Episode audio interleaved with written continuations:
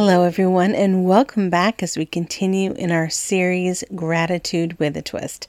I know we're going to be heading into the Christmas season now, but I want us to continue to explore gratitude and focus on that. I hope everyone had an amazing Thanksgiving.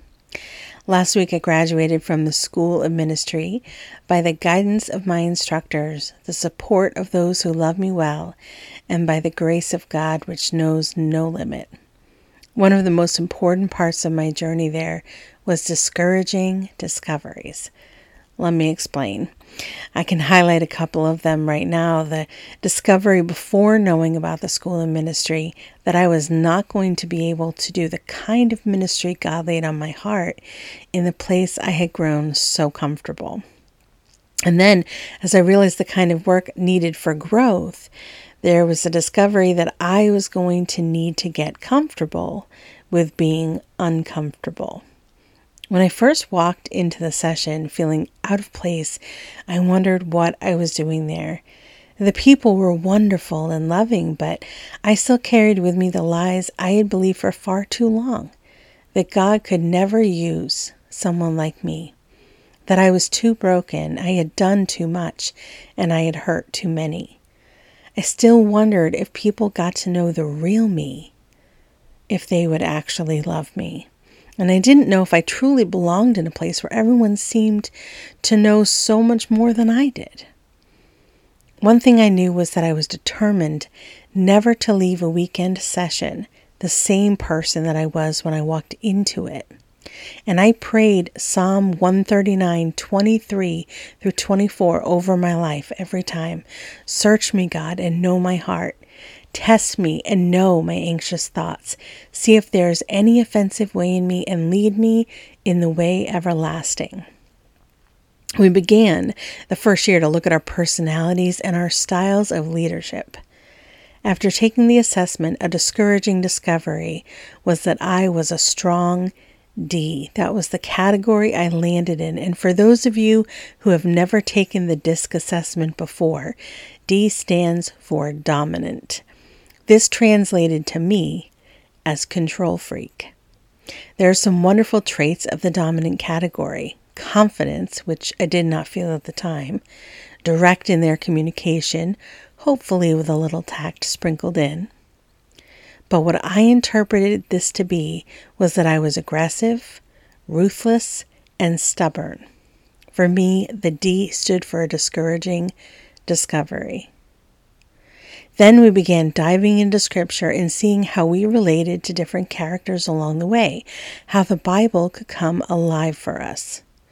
I found that I was just like David in the moment he was standing on the balcony and made a decision to take what was not his, leading him on a journey of crossroads where he would continue to make the wrong choices, leading to adultery, manipulation, and murder. I knew in my heart of hearts that if I wasn't in the battle and was left hanging out on the balcony for too long, that I would wander too. That my eyes would catch a glimpse of something that I wanted that was not what God had gifted me, and that my flesh would drive me from one bad decision to the next.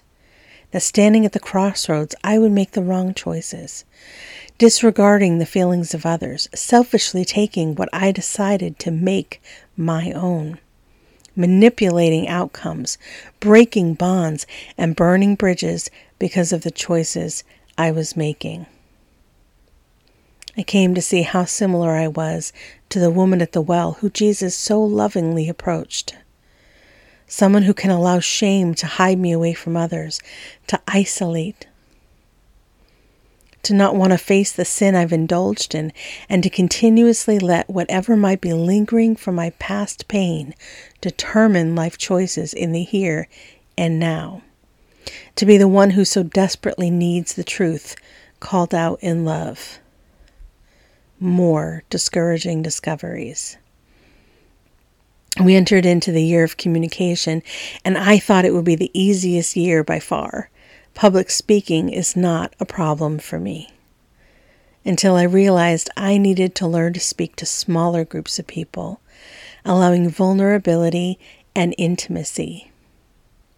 I found that brevity is more of an issue than I believed it to be because writing a five minute homily proved challenging.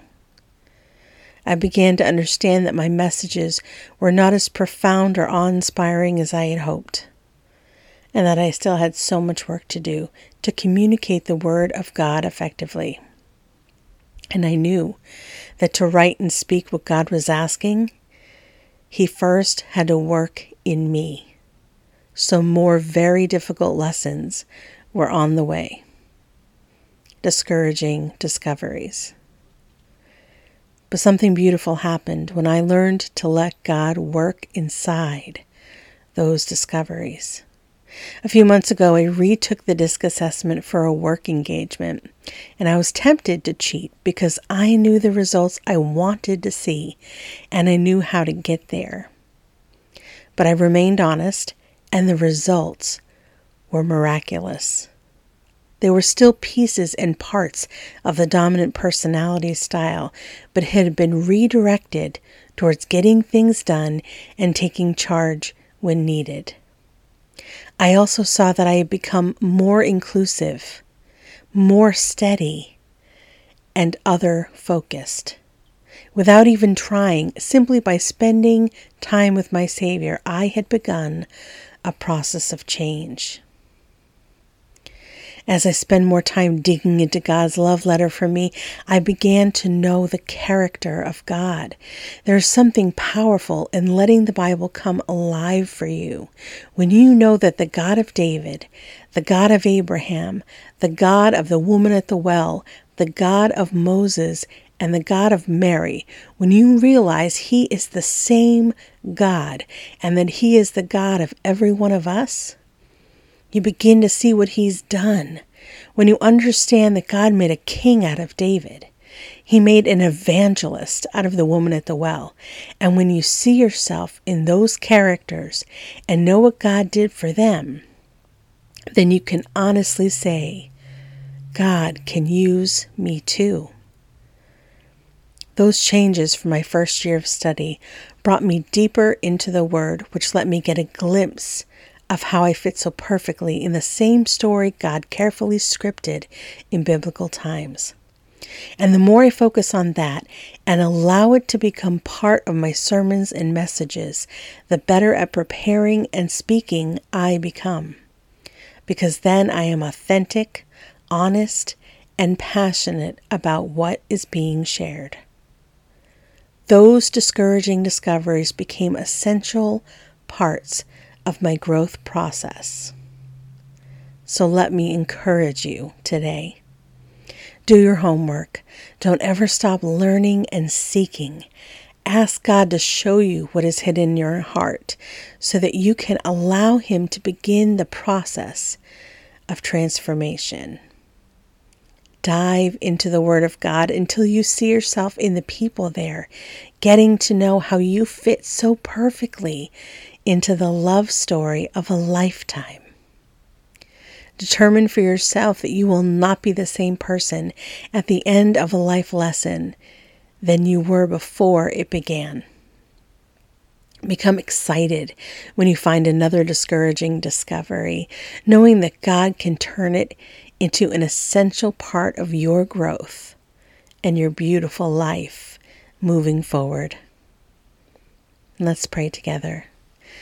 Lord, let us long to know you more and revel in your character that is never changing. Let us remember that your word says clearly that you are for us and not against us. Discovery is not always easy, but it is necessary for your work in us to be done. Let us stay open and excited about what you are doing. In Jesus' precious name, amen. Next week is our final week for the series, Gratitude with a Twist.